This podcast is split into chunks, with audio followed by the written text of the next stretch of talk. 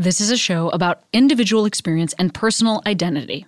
There may be times when folks use identifying words or phrases that don't feel right to you.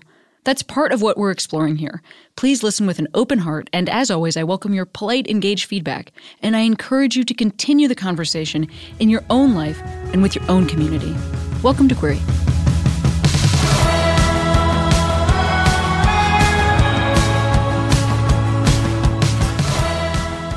Hey Queeros, Cami here. This week's episode is a chat with actor and now author Maulik Pancholy, whose new book, The Best at It, is for middle grade readers, but sounds awesome, and I can't wait to read it myself.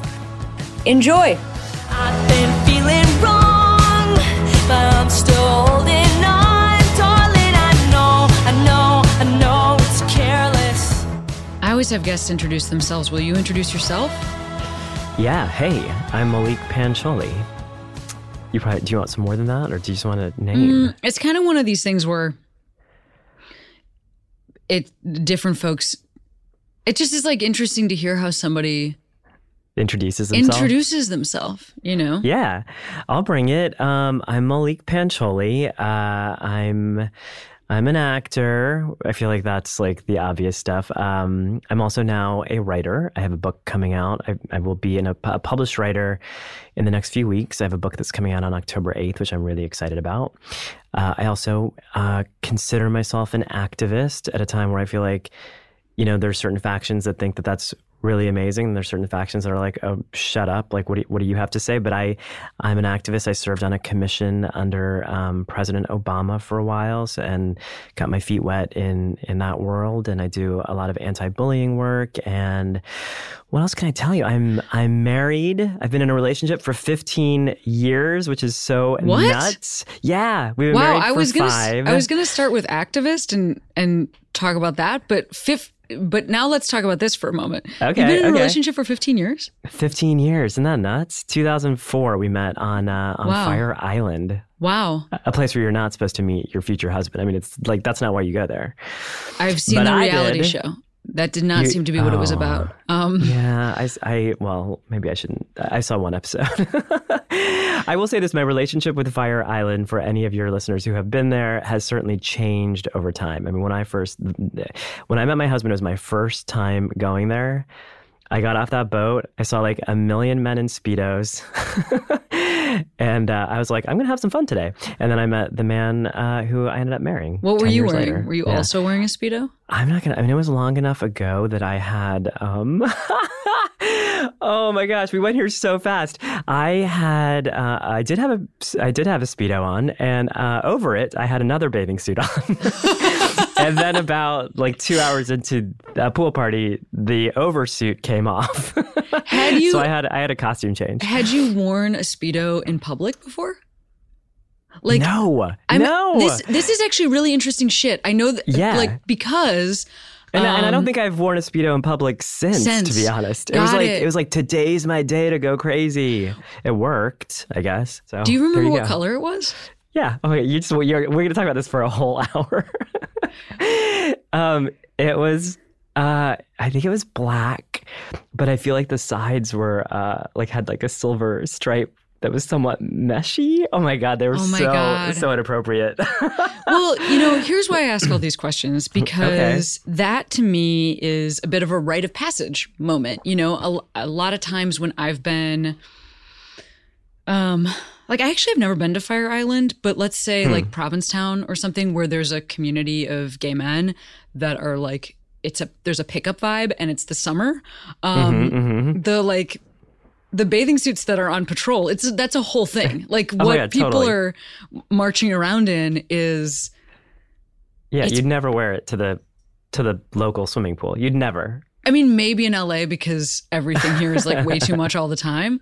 Um, but it does feel like, you know, especially, I don't know how old you are, but I mean, I feel like that's still the same generation in that men were expected to wear like giant bathing suits, you know, like mm-hmm, mm-hmm. at a time when you would have been at a pool party.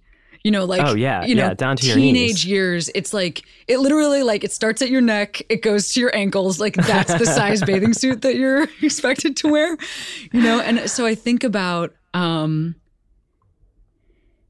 how specifically gay a speedo is and unless also like i was a competitive swimmer so there's like dudes that are doing that and they're also shaving Right. their legs and everything but that Right. also had a whole um those weren't they sort of got a pass in high school and stuff but it's not Uh-huh, like uh-huh, it was for being athletes. yeah exactly Yeah, yeah, yeah. but even that, it's not like it was like so cool to be Is a that guy right? who wore speedo. Not where I, not where I'm from. like not even on the swim team. Because I feel like I mean I, it don't was remember fine, all this, but, I, it wasn't cool. Like it was fine. yeah, I mean I feel like it was just like part of part of the sport, Yeah. right? For I mean I wasn't on the swim team, even though I know I look like I could have been. yeah, yeah, yeah. no, that's that's a joke. Um, but I, uh, yeah, I can. You know, I did a play uh, a couple years ago down in D.C. It was an all male production of The Taming of the Shrew, and I played Kate, the shrew, down at the Shakespeare Theater, and it was like full drag, um, and I shaved my legs. How was that? Actually, actually, like in the beginning, I kind of shaved my whole body because we were like kind of in these weird outfits. And then towards the end of the run, I got lazy and I was like, eh, if someone sees a chest hair, who cares? But uh, but uh, you know what? It was I like it's it's just it's an interesting thing because it it it what like the women on the crew and uh, in the costume shop had to like give me advice, which I thought was so interesting. Is like well, I don't know why that's interesting, but it, but it, it, it there's definitely like I mean, it's a very gendered sort of thing. So when you talk about like the swim team, I, I can imagine that even if it is for a sport, if you're a straight man or if you're in high school and you're trying so hard to be straight, that like to do that would be um yeah, it's a whole thing. be something. Yeah, It's a whole yeah. thing. My legs felt great, by the way. like I was like, wow, these are I could touch these like I think this is a really all day long. I I love all discussions in this. Well, I think also body hair is a really interesting discussion for queer folks because there's Mm-hmm. obviously the binary expectation that exists for like straight cis men and women and we all know what that is and then there's like okay well i don't fall into that so wait i get to make this decision on my own sort of a thing but Mm-hmm. i might still have preferences that were created by culture it's like like i i still love shaving my legs for a lesbian that actually is like that's almost Radical. that's almost gone back around and it's like Oh, oh. uncool you know what i mean where it's like if i was maybe the coolest lesbian maybe i would have like a lot of leg hair you know like it's it's it's very it's we're all just dealing with di- breaking Wait, norms so and- that's that's what's cool now is to have a lot of leg hair. You're saying that that's come back around from an earlier time? I think it's come back around in terms of cultural expectation in the community. I don't know. Um, yeah, I mean, I think there's like a kind of a punk rock element to it. That if, like, for instance, if you go to, uh, if it's a if it's the equivalent of Fire Island, but it's like women and non-binary folks, you're going to see a lot of natural body hair, and then Uh-huh, and then me and I'm I wear like uh, men's well, actually they're women's trunks, but they're like they look like board shorts or whatever, and then like a bikini top. Um, but I have like no Cute, leg very hair. cute. So anyway, it's I'm Oh, I'm wearing the shorts right. that you took off. Yes, exactly. and then- my over shorts. Yeah. Do you remember the moment where you decided like I can actually do this? I can wear this Uh, speedo now? You know what's funny is so I mean I was definitely not um it's really funny because my husband and I we we we tell this story in like certain audiences so there are parts that I might have to hold back. I just saw Scott Adsit's name like sketched into the table over here. We, we did 30 Rock together for like seven years. It's so funny. Sorry, not to distract. Maybe I'm trying to distract. But there's yeah, like part, there parts of the story that maybe I won't tell. But I was going to say that I feel like there's a moment of being in this in this. We went. So my friend took me to Fire Island. There was a pool party that my husband's share house happened to be hosting, and my friend was friends with someone else in the house. And we got to this party, and there was just such a sense of like everyone who's was who they could be and like anyone could be themselves i guess and you know it's kind of i think what what you're talking about about like on this in this place the rules of everyday life sort of disappear and people get to be a version of themselves that's maybe maybe it's who they really are but it's also like you know and i think for me it's like a heightened sense of like oh i can be a little daring and it's okay. And so i think it was that you know maybe a drink or two in as well but i feel like it was like oh if i'm gonna if i'm gonna hop in the hot tub with everyone and everyone else is in a speedo then i could take the overshorts off. You know, and I kind of knew that because obviously I had dressed in that way. right. so there was some planning that that went into it, but I think that I don't I I wonder now that we're talking about it if you know, if if it had been a very mellow sort of, you know, I don't know, people in like linen pants and flip flops thing, maybe I wouldn't have taken them off. you know, it would have been my secret. That's actually really cool. I I love yeah. that. I love the. um I think you're talking a little bit about the sort of freedom that comes sometimes in like a heightened queer space because I think we yeah. talk a lot yeah, about like how that creates competition and like body shaming. Like we talk a lot about sort of mm-hmm. the negatives of that vibe, but you're right. Also, when everybody's sort of able to like out queer each other, there there's also there's a lot of space in that. You know, there's a lot of different things that you can be if it's not yeah. linen pants and instead it's just like tons of speedos. That that creates a lot of space. Well, we, I mean, we still go back. We, we were just out there in, um, in early August, actually, just for a few days, for a week, actually. And I, you know, you walk around that island now, and there, with all the hurricanes we've had, it's there's a sense that it's potentially, and I, I don't have facts on this, but it's potentially slowly disappearing. I mean, it's a tiny barrier island out there, but that place has such an such an incredible history too. I think for the gay community for for decades, and kind of what it meant to the AIDS crisis and what it meant post the AIDS crisis, and so to me, like there is I, I actually don't I think I've been to maybe I don't think I've ever done a circuit party out there actually. You know, like that that's not what it's uh, about for me, but there is a sense of community and I think a like you know it's a beautiful place where you can kind of be different for a week you can be really comfortable in your skin and and there is body shaming but i gotta say there's like bodies there are people being themselves that don't have like the perfect chiseled body either you know what i mean there's a sense of freedom i think that's great to hear. Yeah. Here's a question. I've never been to P Town, but I'd like to go. Oh, um, it's it's really awesome. P Town is. I've had a lot of different experiences there. I first went when I was in college, and my first girlfriend and I went. Like her family used to vacation on the Cape, and mm-hmm. so P Town was like part of their family vacation, but sort of as. It's funny because I really think straight. Murph, what is happening? I really think straight folks. I really think straight folks can. It's very strange. I've even seen it since then. I feel like straight folks can tell themselves like that the artist colony sort side of Provincetown is like just as important as the queerness. Like, because there are a lot of people who live out there like the people who live out there year round, I think are Portuguese. I think there's a really strong Portuguese population. And then they're artists and they're people who don't mind being like battered by the elements because it's like very shooting into the my dog is just gonna bark at nothing. Um because it's like really up into the ocean. Like if if shit's gonna go down, if there's like a big storm and stuff, you're like you're on your own kind of vibe. So it's like this mm-hmm, hardy mm-hmm. group of artists that have chosen that, but then it is fucking gay as shit. It is mostly gay. It is mostly gay. And yeah. Um it's gay in the street, you know, in a way that feels really like everybody's walking everybody I think this is the same as, as Fire Island, but everybody um not everybody, a lot of people stay locally. And so they're just like walking around downtown. There aren't there there's not a lot of car traffic. It feels mm-hmm. like if the Pride Parade was like deconstructed and over many, many days. Like there's no urgency. It's um I think it might be what straight people feel like in the world. You know?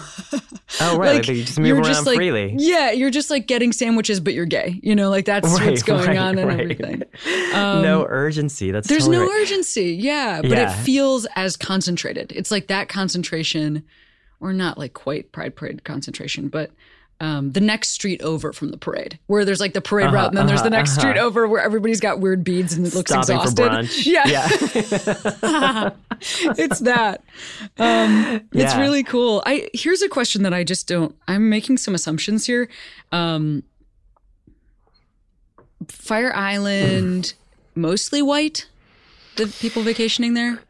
Um, you know, it's, it's interesting that you say that. I, I mean, uh, I think like many like vacation spaces that I go to right. that, or that I've been to. Um, well, that's not true. Obviously, in another country, it's different. But uh, yeah, I think. I, I mean, I think I do think that the island is diverse, but I do feel like the over there there is a culture of like that overarching, especially when talking about like physical body types of um, you know, an athletic white uh like the Chelsea boy thing. It's funny to say Chelsea boy because I feel like gay ground central in Manhattan has shifted a little bit. You know, it's not it, like it's Hell's Kitchen now. I think. I think I live in Brooklyn, but sure. but it, so I, but it, yeah, yeah. I mean, I think yeah, there is. I will say like. I don't know where you're headed with this, but I'm just going to jump off anyway. But I feel like as a person of color in spaces like that, I always feel like there's a double sort of thing, which is, you know, I'm not a I'm not a huge like built guy anyway, and then I'm also of a different skin color. So in terms of that whole like body image thing and kind of what's valued, mm. um, or at least at least my perception of what's valued in terms of um, that hookup culture can in the past. I mean, now I'm in like a relationship, so it's it's great, but but it has it can be challenge. It has been challenging in the past.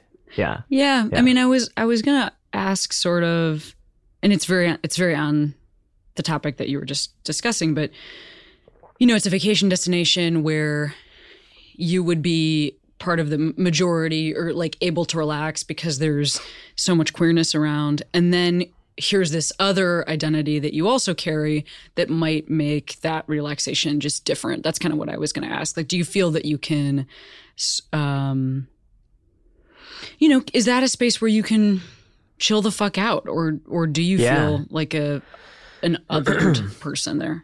Well, it's like I'm I do chill out now, but it's also interesting because there's like historical stuff too, and I'm curious how what this is like for you because what is your what is your background? Well, I'm actually just straight up Italian, but I have a very uh, Italian. Uh, I have a very Latina sounding last name. Uh, but yeah, it yeah, is yeah. not.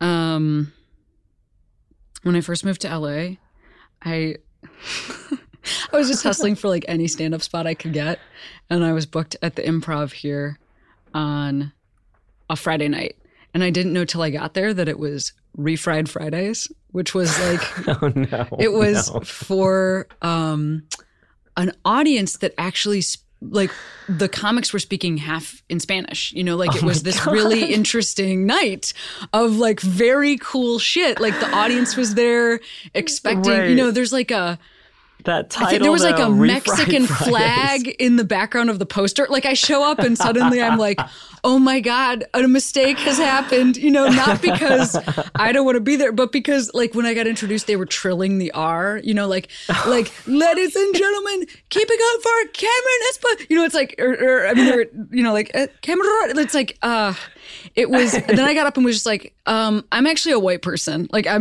like, I, I do have a few jokes about things, but I'm so, I'm such a white person. Um, that's so It was funny. amazing. It really was. Like, God bless them. They, the audience Yeah. tried really hard, but they were. You know, everybody gets to have a space. This was I was very much a visitor in this space. Everybody space. gets to eat refried beans. My unilingual self was not was not as cool. Oh my gosh. Um, well, so what I was going to say was I think there's also like there's a prevalence in Indian culture to value fair skin. There's actually like products Oh, right. in the marketplace right. like fair and lovely, which is supposed to be it's like a skin lightener and, and I've heard uh, that there's like one specifically designed for men now and I, I forget the name of it. But I um like culturally, I feel like my parents are actually pretty good about this because they're pretty progressive around things like this. But I feel like culturally, I was also kind of raised with that thing of um, don't stay out in the sun too long. You don't want to get too dark. You know, I don't, I don't even know Oh, where it was coming from. I feel like it was sort of like just culturally, like maybe you'd hear it from like friends or distant relatives or whatever. And so I grew up, I did like junior high and high school in Tampa, Florida, which is like you're in the sun all the time. And so I- mean, I had that thing when I was a kid, and and I, and I've put a little bit of, this in into the book that I wrote because the book is for uh, a middle grade audience, like middle schoolers, and that was sort of- that was like what I was doing middle school. But I, um, I had this weird thing where I wanted to be more white. So I wanted my hair to be lighter and I wanted my, uh, my sorry, I wanted, yeah, I wanted my hair to be lighter and my skin to be lighter as well.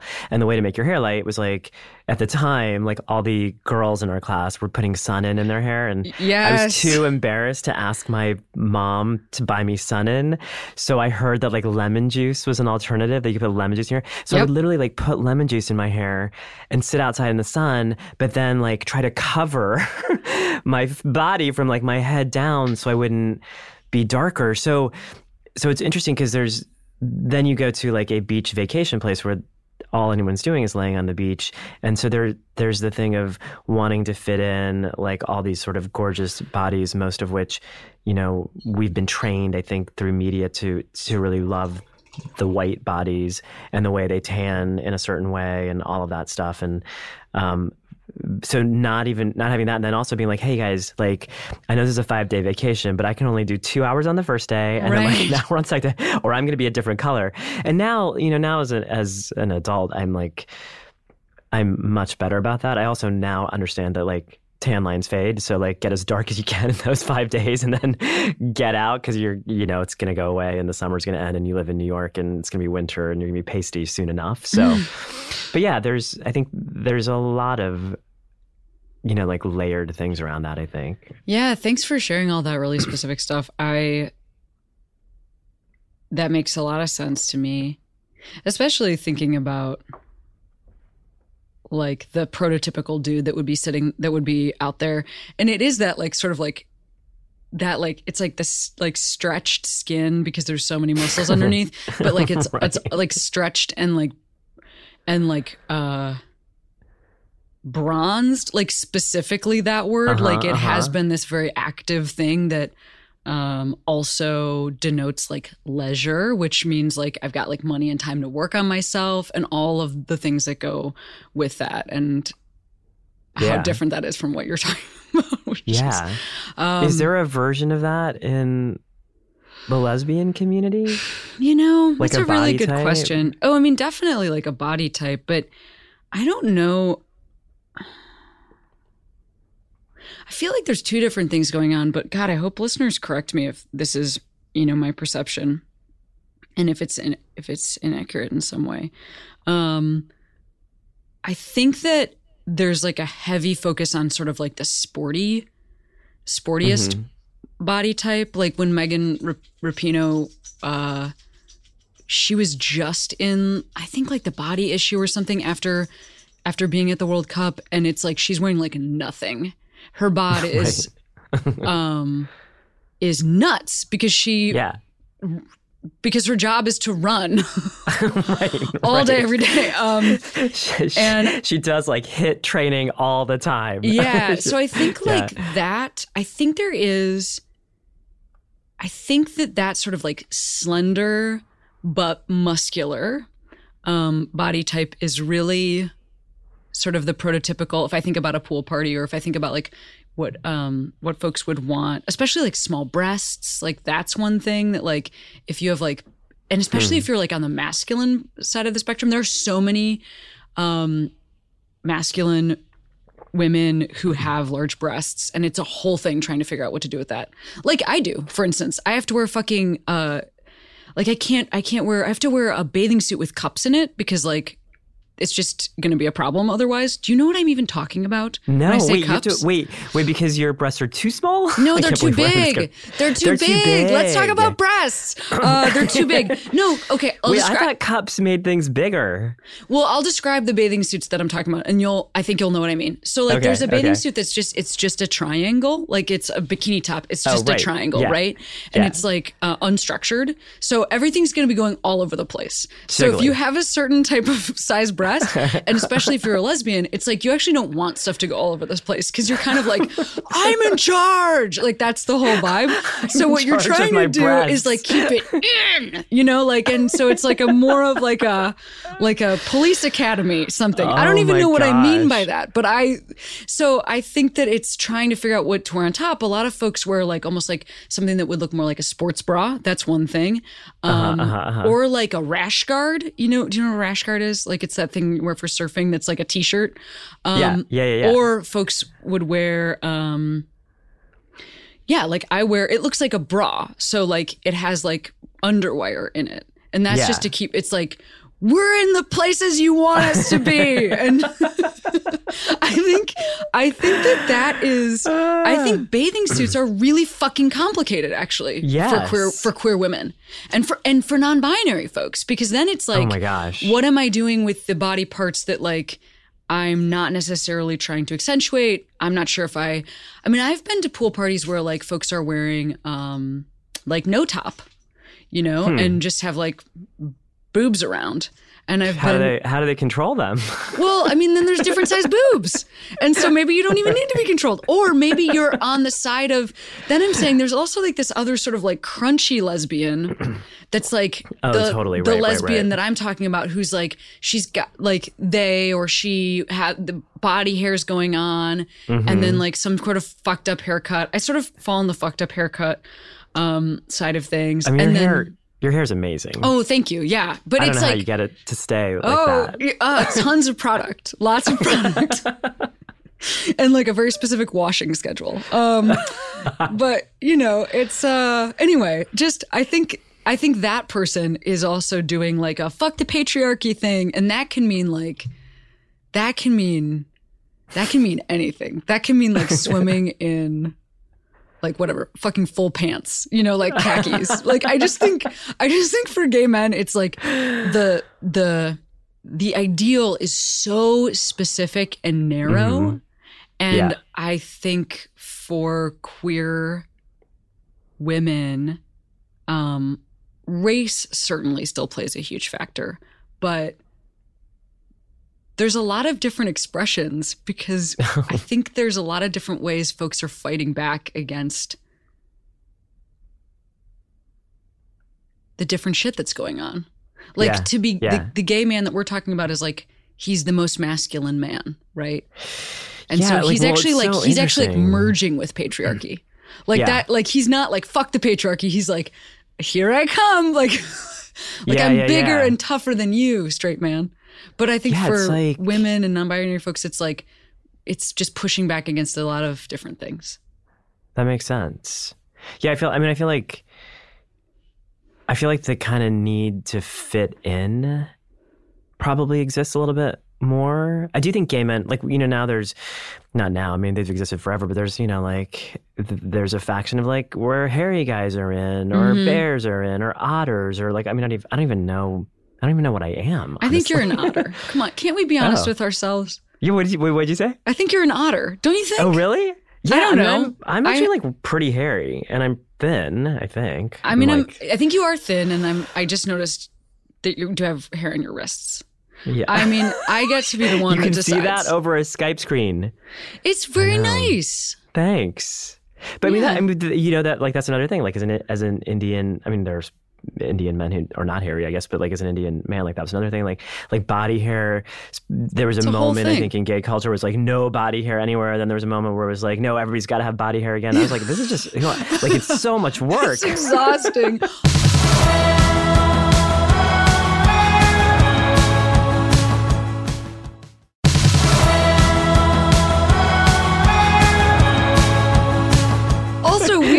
even we didn't even get to the part, and I want to come back to what we're talking about. But we didn't even get to the point part where sun-in or lemon juice Mm-hmm. will also on your hair create a whole other slew of reactions that may Oh not have been what you were going for. Like if you're Like, going uh, for lighter hair, Yeah. I'm not sure what the result was actually. I mean, amazingly, it it didn't do anything. I mean, it's probably like so. it's probably like I was so young. My hair was like, there's no uh. like, fuck you. This is not going to change. I think, but it, it. I also I was literally like using. You know, my mom had one of those um those like lemon squeeze. That, like a, it looks like a lemon, but you squeeze lemon juice out of it to put on food. Yeah. Like I was just like literally putting that in my oh hair my and god, sitting yes. outside. Yes, yes, yes sitting yes. outside and I would literally dream up things like if I cut a hole in a box, I could just have my hair sitting out because I mean that's how you know that's how like I can laugh about it now, but that it it's insane and it's like so sad in a way that that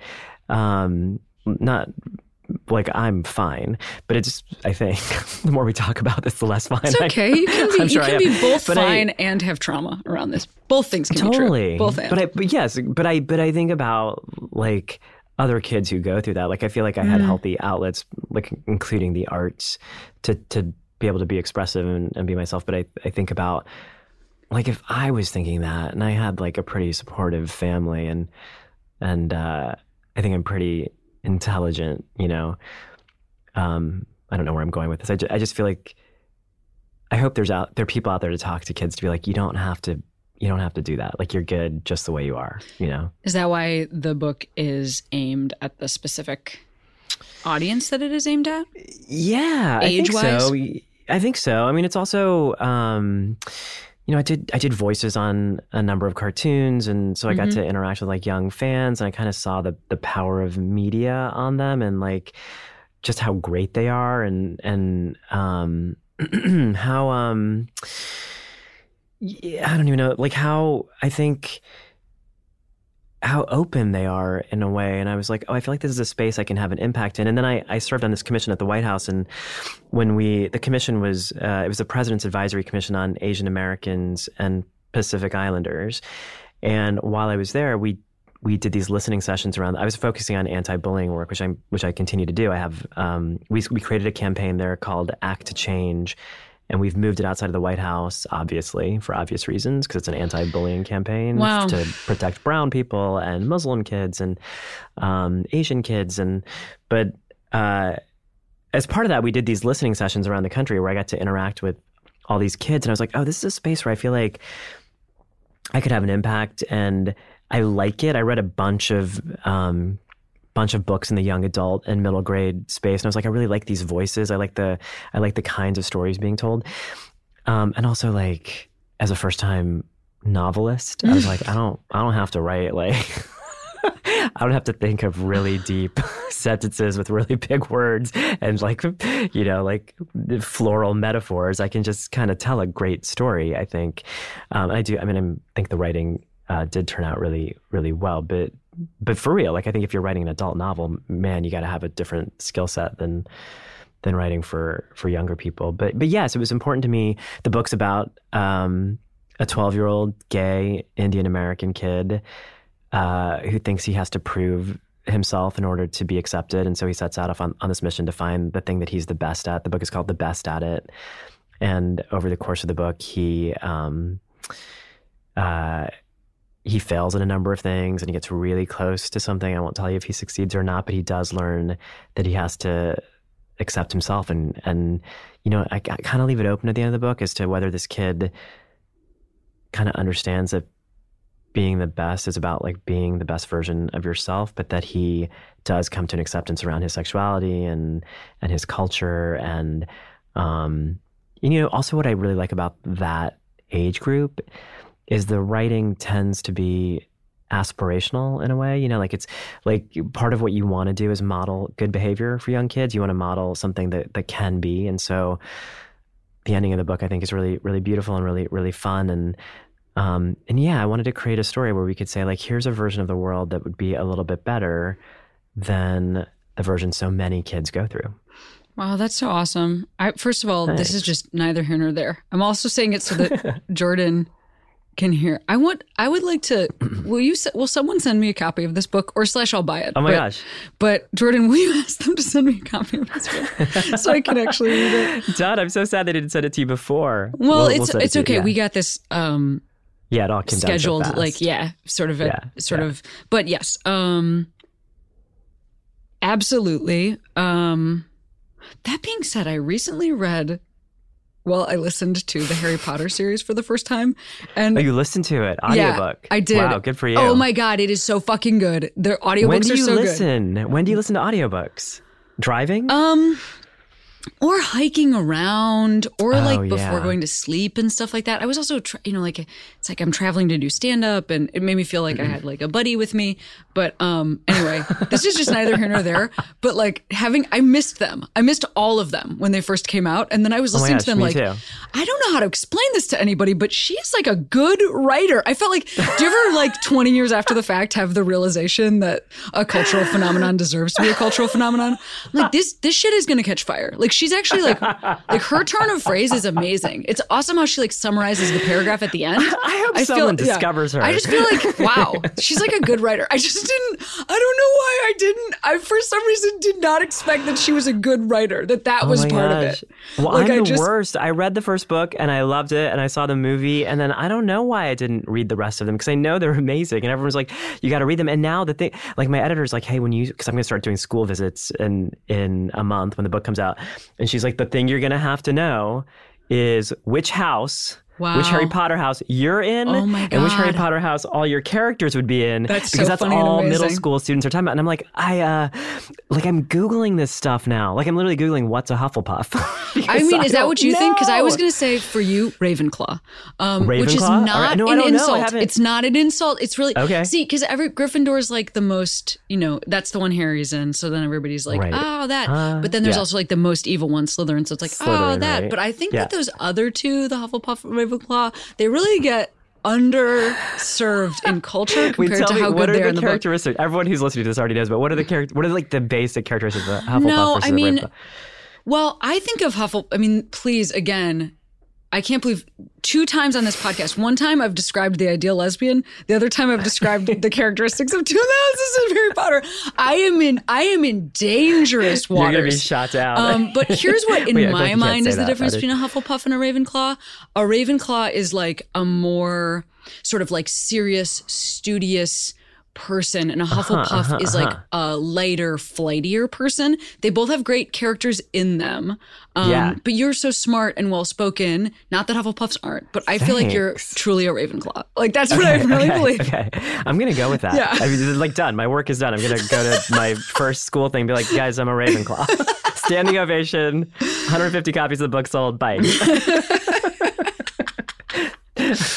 yeah. So here's what I think about books on tape is like um, I have only tried to do it once. Well, mm. I, so I recorded the audiobook of my book, which by the way, that is like I have such a respect now for it's so it's so hard, narrators. Right? It is so hard. I was so tired at the end of every day, and it's like a six hour day. It's not even like a full work day. And right. I was like, I was like, I did tea. yes.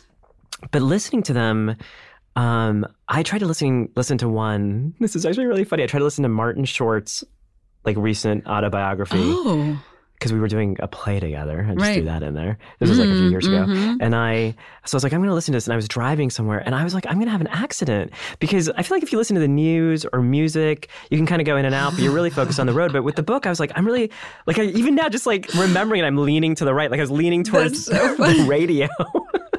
to like hear all the words and I was like I can't do it. So I just like that was the only audiobook I've uh, ever tried to listen to.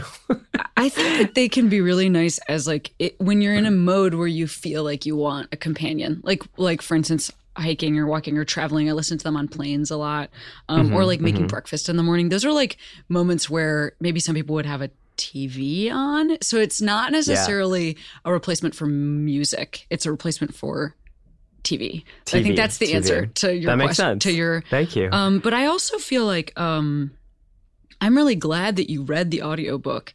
And again, these are things that we don't necessarily talk about because you're going to be the right person to also voice this story. You know, something that I don't know that we always discuss is like, okay, so like, yes, your experience so far in what I've heard makes it make sense that you're the person who wrote this book. But then it it would matter also as is traveling into some kids' ears mm-hmm. that you're the person who voiced it, like because of lived experience, also because of whatever queerness might exist in your voice, which we don't mm-hmm. talk about in a positive way. Totally. But like, no, we I don't. A, I don't talk about it in a. I like hate listening to myself really? like this. Yeah, like and I, and I think some of that is that old, you know, like being told you sound gay, whatever that means. I mean, I, I even watched that that I can't remember anything about it now, but I watched that whole documentary about right. sounding gay. Like it's a thing. It's a thing. Like it's it's very easy for me to listen um, to myself on television. I don't even know what that is because I'm not consciously talking different, but I differently. But I um yeah, yeah, it's like it's it. There's so much like self. I think I do think most people don't like the way their voices sound when they hear them, and I think it has something to do with the way we hear ourselves versus like you know near our ears versus like distance. But I do but we're talking about something different, obviously. Well, that's yeah. that's interesting to me because I know you have done work in animation. So mm-hmm. if you don't have your face to go with it, is it hard for you to watch that stuff? Like if because it's because no. it's coming out of some cartoon mouth. Yeah, yeah, exactly. uh, for some reason, I keep playing like prepubescent children in anima- mm. animation. Like I, I did uh, Baljeet on Phineas and Ferb, who's like I think when I feel like when they when I booked it, they were like he's like seven, which doesn't really fit with the show, but we made him so young. And then I did a cartoon called Sanjay and Craig right. for a long time, and that kid was like 12. And so my voice was pitched a lot higher. But I will say, even reading this book, because this character is also 12, the lead of the book. And it is my story, but it's also it's very fictionalized. Like the it's a lot drawn from my experience, but it's also fictionalized. But one of the things we did when we read the book was we pitched it up a little bit. Like we mm. we had we were like we didn't want the um, the parts in quotes where he's actually speaking to sound so different from his internal thoughts. Mm. So we so and that's you know that is the kind of thing I think what you were talking about about like the right person to voice the story like we we did a lot of thinking in about accents like you know the fact that his parents were born in India but have lived here for a long time. His grandfather's in the story and just moved to India a few years ago. I also have um there's a kid at the school that he's afraid to associate with who's an Indian kid who his family just moved here two years ago and he has an accent. It's something that the kids make fun of at school. And this all, by the way, this may, I feel like I'm talking about this book like so dark. It's actually like very funny. Oh, sure. it's like, I mean, it's like dealing with really big stuff, but it, he's like a really positive kid who gets into these crazy situations. And like the characters are, I think, very, very f- funny.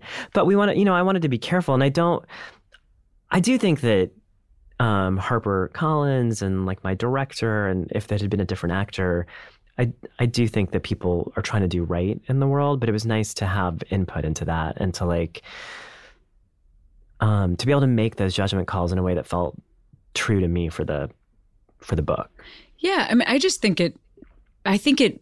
I think it matters. I mean, obviously, for some of the stuff that you're talking about, accent wise, mm-hmm that clearly requires like some cultural experience. Um, mm-hmm. But I also think it matters that we, you know, that we hear ourselves, like the, the same way that it matters that we see ourselves, because how, like, how on earth could you ever feel positively about mm-hmm. your voice if we only think that like sort of queerness should be um removed from everything all the time. I think I have a very gay voice. I um it's we don't talk about it for women. Um uh-huh, but uh-huh. I do. And I actually it I think it like it benefits me a lot actually. Um hmm. because there are some women who um who might identify as queer who might have a higher voice and like shit like that is how you continue to deal with like a deluge of attention from men, for instance. You know, it's like uh-huh. this is like just one tiny way that I'm like m- p- protected or whatever. Um, and then, but I also think it matches like my gender expression. Like I have like a voice that is deep and that feels right to me. Um, mm-hmm, but there are mm-hmm. certainly some folks who like don't have that. And we don't talk about any of this shit because we just have taken our voices out of things for so long. And yeah, um, yeah. It's anyway. so this is this is so we I was um I feel like I just like keep like dropping in my work which I'm not literally like not trying to do but I've just been so busy lately that I feel like it's my like frame of reference for the things I'm talking about. But um I was doing this play up at Williamstown with Jesse Tyler Ferguson, who became like a really good. We were friends before, but we became really good friends over the summer, and we went on a hike. And, and then on his like Insta story, that night he posted a picture of me like a video of me hiking and he was like cautious hiker. And it was so interesting because i we were like walking over like a log over a stream and i thought i was being like it's just so interesting the psychology of the way i picture myself which again I think is like learned from society. But I thought I was like being so butch. like I was like, I am crossing this log, like the streams like flowing and then the video is literally like I his caption was cautious hiker, but I literally was like teetering across this log so oh slowly. At one God. point, I sat down, like had both hands on it. I was like, oh my God, like, it was so funny. But I, but I was like. I when I saw the I made me laugh. Like I was like, that's really funny that I that it, there's such a disconnect in my head from the way I picture myself doing things versus the way I move through the world. But you're right. If we don't, um, I mean, it's it, it does. You know, it's so interesting to to talk about this with you as someone who is doing a podcast and like the voice without a picture is such a big thing. I guess as an actor, like I'm so conscious of the picture, but when people are like, do gay actors need to play gay parts or can straight actors play them? But it is, we're buying into that very thing that we were talking about before, like body types and all that stuff of, of like a certain um, heterosexuality being assigned, mm-hmm. being given a value. Mm-hmm. Um, and, you know, we all move differently and we all talk differently, but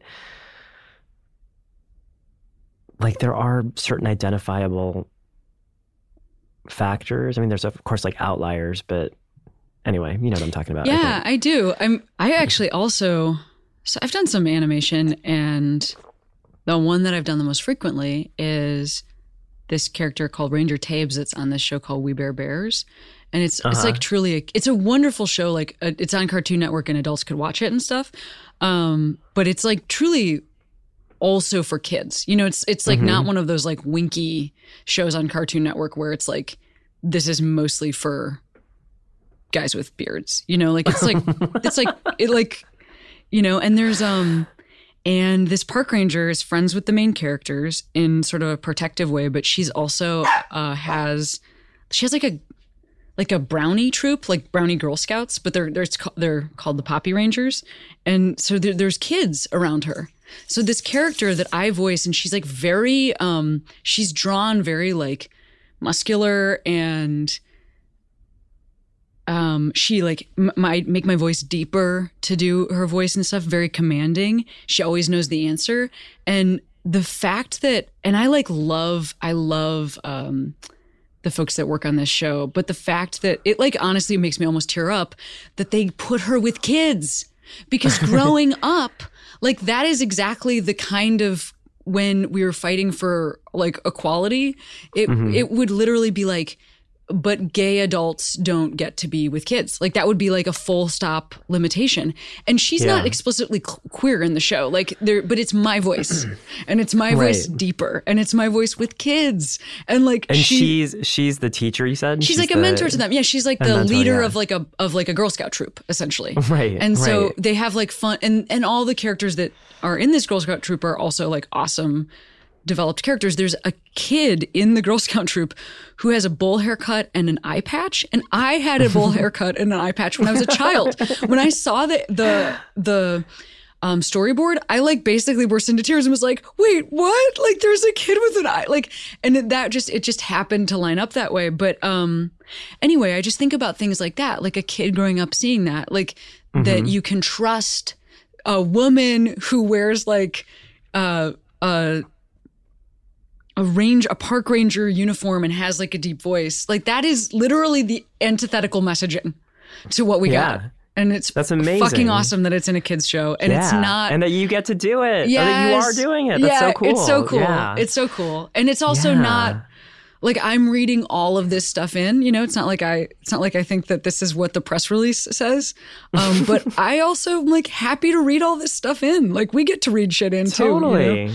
well, to- I think that thing that you said too about um that thing that you said about um like seeing this this cartoon character even that looked like you you looked like as a kid and it made you want to burst into tears i think is it's so important you know it's like i don't even know if we can fully explain what that is what why representation matters so much but i think we i think we know that it does you know like i think when we experience it it is it is like um it's it's so immense that we know that it's important. Like we, I mean, I think as human beings, and now I'm going to get like real, real deep. Now I'm going to go total go, Ravenclaw. Go, Ravenclaw. Go. That's right. To the max. Ravenclaw off. He tears off his outfit. He's wearing a speedo. Go. I think that like like like human beings, like we are designed to to like we're gregarious. We want to be understood. We want to be around people. Like you know, I think it's like why we go to the theater like we want to experience life but we also want to experience it with other people you know and it's and so so to feel like because media is so important in our culture to to look at media and to never see yourself i think makes us think that we don't exist or that there's something wrong with us or we have to be something else like you know and it's everything that we've been talking about. It's like if you go out to a beach and like there's 50 white bodies you're gonna be like oh my body doesn't belong. Right right. You know and then so then you see like i had that experience like going to india as a teenager when i always already knew i wanted to be an actor and you you would be like oh god everyone on the billboards i mean they're all like muscular and and you know there's a there's a thing there too. But i was like oh they look more like me than all the signage i'm seeing on the billboards in tampa florida or whatever. And that it's so important to have that. And so like like with with my book like i feel like I don't think a, a white straight kid won't be able to relate to it because I think the experience of feeling different or feeling less than or feeling like you're not good enough is universal. But I also think that it might have like for an, a gay Indian kid or an Indian kid or a gay kid, just to be able to see a character who's like them is going to be important. Absolutely. And for that white kid, it's also, um, what a great, I mean, we talk about it like it's like, I think I've said this on the show before, but we talk about it as like, it's like charity. Yes, I talked about this with Roxane Gay, where we talk about, um, I don't know. I just see that in culture all the time around this conversation. It's like, yeah, we're trying to like raise up other voices and you know, it's it's it's um you know, that white kid is actually going to have to live in a world where there are people of color and where there are mm-hmm, queer people. Mm-hmm. They might be queer themselves or there will be queer people around them. And we talk about it like it's not going to have a positive effect to just know that. You know, like that's the thing that yeah. I think is also funny because it's yeah. because we talk about it like I mean, that's how we got this stupid fucking president is that we talk about it like if we just don't acknowledge that there are people of color, maybe they won't be here. Like that's like. I think that's literally still a thought process that is operating, you know, beneath the surface. And it's yeah. like, no, no, this is actually gonna it's like everybody's already been here, but also it's gonna like continue to um, right. it's denial. It's just folks just like deciding that denial is a an okay way to live in the world. Yeah. And it's, it, that's um I mean, I think on that end too, there's like a uh, this idea that we can systematically, like, literally systematically, like, get rid of people, like, yeah, deport people, and make make you know I, for the people who voted for Trump. I think. Yes. So it's like, I mean, which is d- denial because there's no there's not like that's not going to happen. There, this this is. You don't not, think we're going to go one by one individually to every person's door and like well, I want to ask you before I send I you back into your day, and I know you said oh my that gosh, this time went so fast. I know that you said, that, yeah, it did. It was lovely to talk to you. Like, Likewise, it's really lovely to talk to you. So um, fun. I know that you talked about your um, anti-bullying campaign moving out of the White House. Mm-hmm, where mm-hmm. is that now? Like, where? What? What's happening with that right now? How yeah. can folks like learn more about it, or what's it under?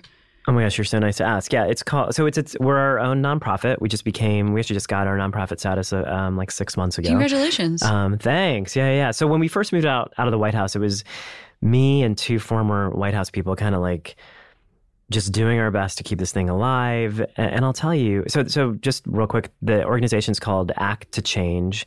A C T T O Change. Um, the website is acttochange.org. Um, and it's it's an you know the, it's an anti-bullying campaign focused on the unique needs of Asian American and Pacific Islander kids, but it is also an anti-bullying campaign that takes in the fact that you know no one exists in a vacuum, and so it really is for all kids. Because like we were saying earlier, I think that um, the ultimate goal is to is to create a world where diversity is celebrated. So we're not exclusionary that way. So hopefully, any um, kid who's experiencing bullying or any parents who uh, want to try to find help for their kids could can find something on our on our website. Um, and yes, you can make a donation there, and cool. that would be greatly appreciated. But the um, so it, for, when we first moved it out, it was like me and two people kind of like just doing our best to keep it afloat, and we did it partly because right as the election was happening, I had a meeting with um, I don't even know if I should be saying this, but with someone at the New York City Department of Schools, and we they they have this thing in New York every February called Respect for All, and they try to lift up organizations and uh, schools. Actually, I think compete to be the most respectful schools. Wow! And they were like, "Listen, we." It was in February of um, 2017, and so they were like, "We don't know if we can um, put your campaign on our website if it's still a White House campaign." Because Wow. it because it feels Right. disingenuous. Yeah. Wow. And so that for me, I mean, that's not that's not that was not the impetus, but it was those kinds of things where like this will never Yeah. work under this administration. So I understand what you're Um, saying. I yeah, mean, so we certainly specifically with also the Asian American Pacific Islander community. Like it's because I love that you're saying that it could work for all folks, but I I also think that we're I mean, I live in California. you know, Mhm, you mhm. can go to American concentration camps that are like an hour from where I live. And Mhm. we act like that's not true. So, um, Yeah. as we, you know, look at our border, we also have to look at our history, our really recent history.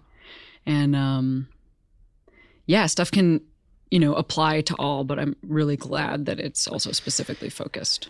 Yeah, That's I mean, when we when we did these listening listening sessions around the country, we were like, "There's there's no um, there's no bullying campaign that's specifically talking about what happens when you bring foods that are different to school, or if, Sure. if you pray differently, or if you wear a turban."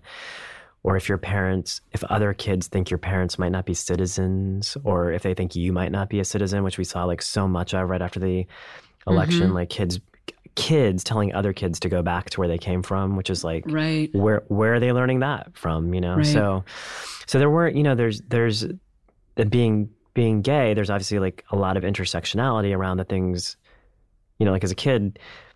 Um, I don't. I, I wasn't like overtly bullied in like a physical way, but I was certainly made to feel different, and it wasn't just for being brown or just for being gay or just for being smaller than the other kids or just for having glasses or just, you know it, it was all those things together but when we looked at like a lot of the um, lgbt anti-bullying organizations which are amazing and which i'm very heavily involved in they also weren't speaking to these other needs in a way that we felt like was immediate and, and like useful to, to young kids so hopefully we're filling filling that space That's awesome. Well, thanks for doing that work. Thank you. And Thanks. Before I send you back into your day, I just want to ask you if you want to shout out a Queero, which is like a person, place, or thing made you feel like you could be who you are today.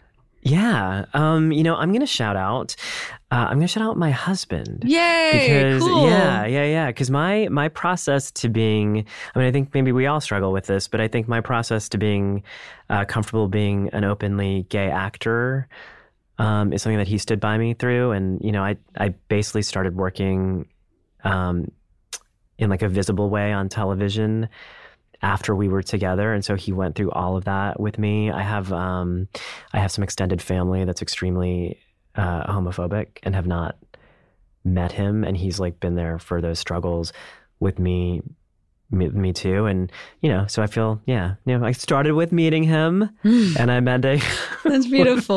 with how amazing he is Yeah. Oh my God, he, he's also gonna be like you were such a cheese ball like please don't ever talk about me on a podcast again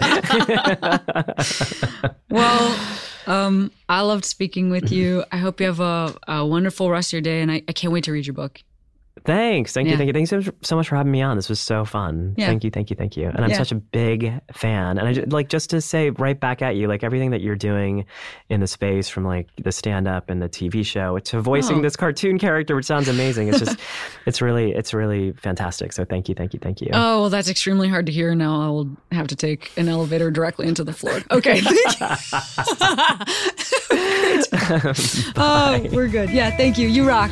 Yeah. Thanks. This is so fun. Yeah. Let's be in touch. I would love Okay. that. Yeah. Bye. Okay.